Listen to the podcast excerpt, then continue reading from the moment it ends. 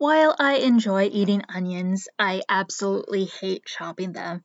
They make me tear up, I have to stop for a while so the sting will go away, and once I start chopping again, the whole tear cycle begins again.